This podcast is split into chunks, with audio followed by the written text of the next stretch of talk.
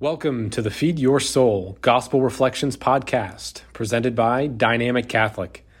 Over the next several minutes, you will receive inspiration and encouragement we hope will meet you where you are and lead you to where God is calling you to be. For more great content like this, or to experience this program in video format, go to dynamiccatholic.com. In this Sunday's Gospel, we hear about Jesus sending another 70 disciples out on mission.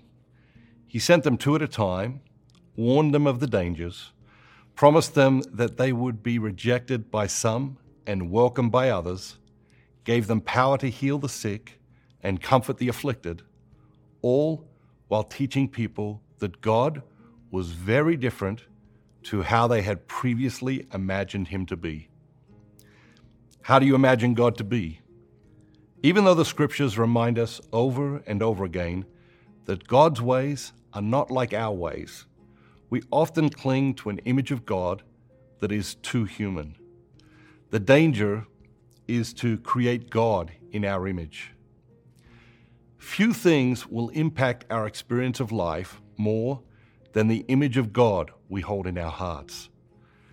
The difficulty is we each have an incomplete and distorted image of God. The scriptures teach us that we were created in the image of God. But without authentic experiences of God, the danger is that we begin to create God in our image.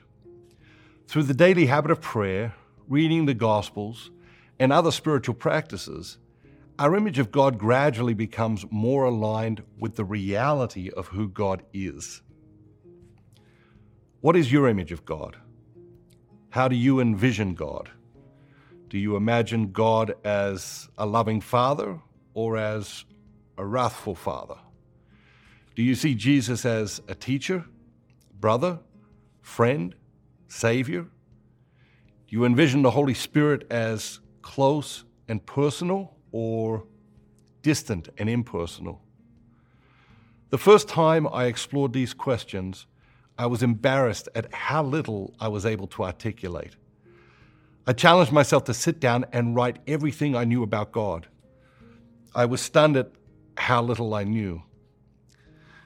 I challenged myself to make a list of all God's qualities and attributes. I was astonished at how few I could name. This revealed that I didn't know God very well at all. We assume that we know God. We also assume that what we believe about God is true, and often it is not.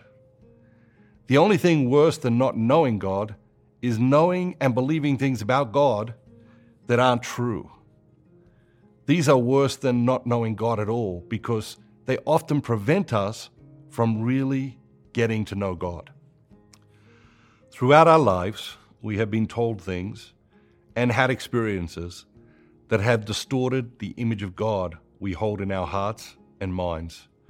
For example, if your father was neglectful or abusive, that has almost certainly impacted the way you see God. It will particularly affect your ability to see God as a loving and attentive father who is interested in everything that happens in your life. Another example may be things you heard about God at school. You may have been told that God doesn't exist. Some teachers may have made fun of students who believed in God. All these experiences impact the image we hold of God in our hearts and in our minds. Sometimes we are aware of these influences, and sometimes we are not. It may take years or decades to realize how certain people and events have affected our image of God, positively or negatively. So, what is God really like? God has many attributes.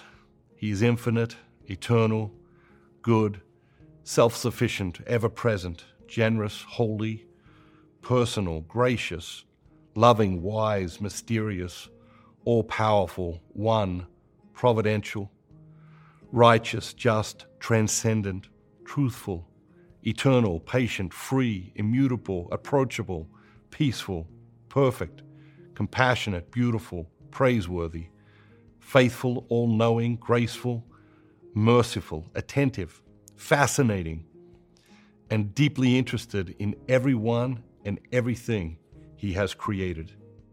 There are so many attributes that could be used to describe God. So it's important to remember what we are trying to accomplish. Our goal is not to gain a theological understanding of God, though we are certainly not opposed to that. Our goal is to discover how you best connect with God. From time to time, I like to ask myself, what are three attributes that most help you connect with God? These are the three I picked today loving, patient, and faithful. At other times in my life, I have chosen other attributes. I chose loving because love seems to be the essence of everything that God is and does, and I yearn for it to be the essence of who I am and all I do. But on a more basic human level, I yearn to love and be loved like anybody else. I chose patient because I know my faults, failings, and limitations, and I need Him and anyone I am in relationship with to be patient with me as I fumble around trying to become a better version of myself. I chose faithful because I need to remind myself that our God keeps His promises. I find this to be a great reminder and comfort in times of trouble and uncertainty. What are the three attributes that most help you connect with God? Why does that matter? There are many reasons, but let's begin with three that are intensely practical. The first reason is because the image you hold of God profoundly or disturbingly affects the image you hold of yourself. The scriptures tell us we are made in the image of God. So the way we see ourselves is going to be massively impacted by the way we see God. As a parent, I am fascinated with how my children see themselves. The image they hold of themselves holds astounding influence over almost everything they think, say, and do. That doesn't change, no matter how old we become. If our image of God is distorted, the image we hold of ourselves will also be distorted. The second reason it matters so much is because your image of God impacts every relationship in your life. We will never have better relationships with other people than our relationship with God. Our relationship with God serves as a model for our other relationships.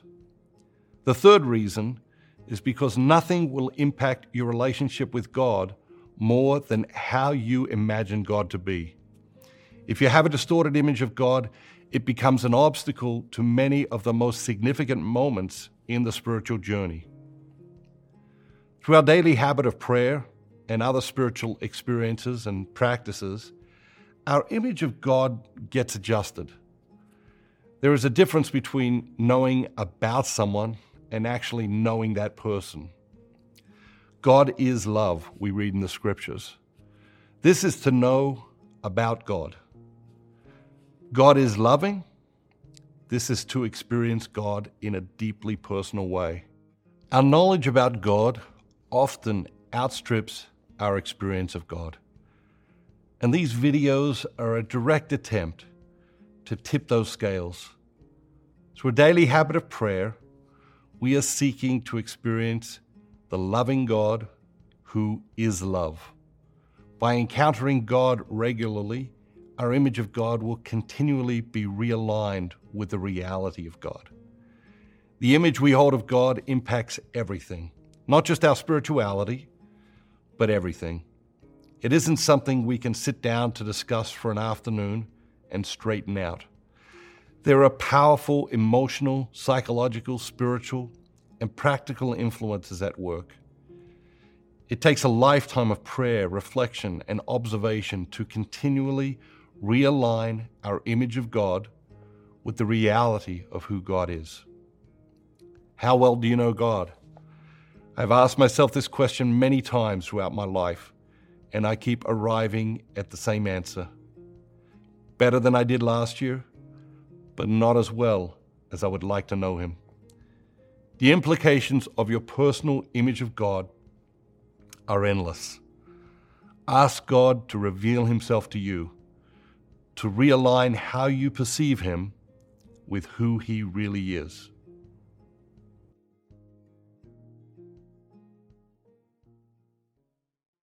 Thank you for listening. We hope this episode nourished your soul. For more great content like this, or to experience this program in video format, go to dynamiccatholic.com.